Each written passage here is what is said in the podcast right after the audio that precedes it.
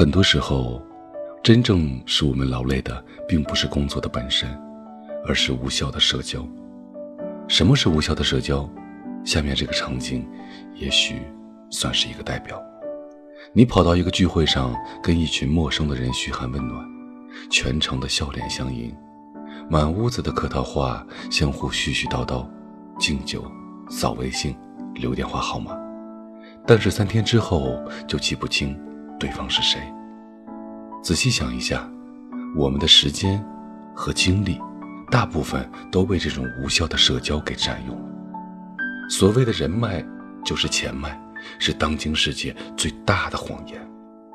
真正牛逼的人，是看你能吸引多少人，影响多少人。你自己不牛逼，认识再多牛逼的人，也没有用。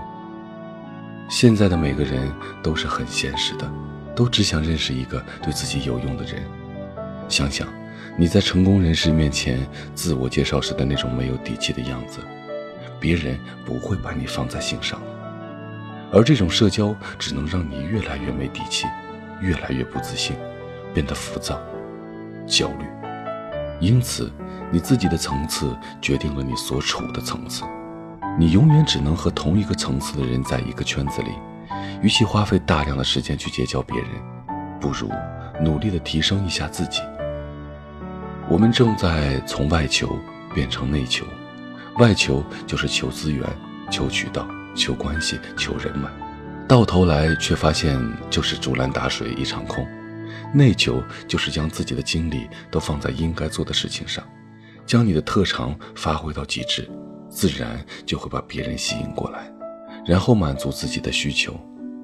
这就是求人不如求己的真正的内涵。有时候，我们为了拓展所谓的人脉关系。在台面上忍气吞声，一味的去讨好和顺应，这样下来的结果是，把最好的脾气给了别人，把最坏的情绪给了家人和父母。得罪别人会让自己失去利益，所以我们不敢；而得罪亲人，他们却不会伤害你，那么成本近乎于零，所以我们肆意妄为。你的家人最懂你生活上的艰辛，所以才去忍你，让你。纵了你的蛮不讲理和骄横跋扈，人生有无数种失败，这是最悲情、最苍凉的一种。这个社会只会越来越现实，谈感情太假，不如直接谈利益。既然每个人都是奔着目的而来，为何不能打开天窗说亮话呢？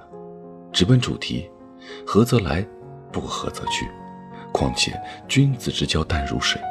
真的成功、聪明的人都会和别人保持一定的距离。这种距离，进可攻，退可守，可收可放，可隐可现。因为人性有这样的一个弱点：当你在别人面前敞开一切，他就会觉得你一览无余，然后就会拿捏你，因为你的七寸已经袒露在他眼前。这。的确是一种打击。皇帝身边的宠臣有很多，结果要么是被皇帝看透，要么被别人看透。领导身边的红人经常会换，要么是给领导背黑锅，要么是得罪了一群同事。那些称兄道弟的朋友很多，一旦涉及到利益关系，就大打出手。深爱的恋人也有很多，大部分都各自奔天涯。这世上所有的美感，其实是一种陌生感和遥远感。一览无余只会徒生厌倦。所以，人间最美的距离，就是在将够着，却还有没够着的地方。所以，未来的社会是不需要社交的。凡是存在的距离都是合理的。我们不需要刻意走近或走开，只需要做好自己。该走近的，早晚都会走近。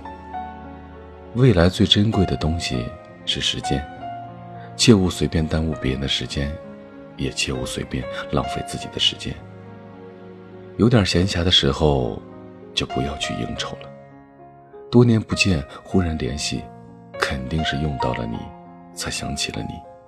事先没有预约，忽然要请你吃饭，说明你只是某一个饭局的凑数的人。切记，没有任何人值得你去应酬。有点时间，多读读书，多陪陪家人，使自己身心愉悦，生活也会丰富多彩。修身养性，岂不快哉？最后提醒一下，请把你那些多余的时间和精力放在你喜欢的事或者人上，将你该做的、擅长做的事做到极致，你的世界会精彩很多。好了，各位，这里是许多年以后，我是无声。收听最新节目，请关注我的微信公众号“无声”。许多年以后这七个字的首字母。同时呢，你也可以在新浪微博搜索“无声的晚安”，就可以找到我了。我在内蒙古跟你道一声晚安，城市另一端的你。我一个朋友，三年前认识他的时候，他还不像现在这样消瘦，他总是低着头。翻一翻手机里过去的相片，发几条微博，记录着自己的生活。他总是一个人过着，没事就听一听安静的歌，在每一个孤独的夜晚。他总是喝多了酒，有时候他会想起那些远在远方的老朋友，也经常想起那些曾经的爱情和他一起牵过的手。他不会像大部分的男人一样过着平庸的生活，在每个灿烂的星空下。他总说：“嘿，抬头。”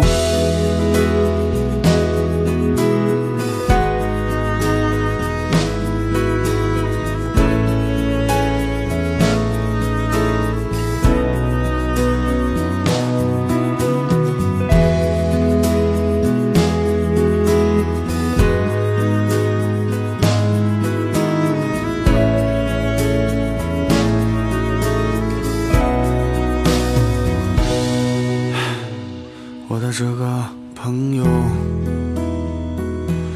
他说，在他年轻的时候，也像我一样奋不顾身的为了爱情和自由。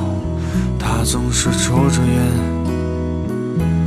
向别人诉说他失败的婚姻和那些值得让他骄傲的曾经和过去。他热爱现在这样的生活，不会在碌碌无为中度过。愿我在四十岁的年纪，也能像他一样牛逼。有时候他会想起那些远在远方的老朋友，也经常想起那些曾经的爱情和他一起牵过的手。像他一样，在不惑之年的时候，一个人穿过拥挤的人流，错过了就别回头。有时候我也会想起那些远在远方的老朋友，也经常怀疑到底会有什么样的爱情能永垂不朽。我不会像大部分的男人一样过着平庸的生活，在每个灿烂的星空下，对自己说：“嘿，抬头。”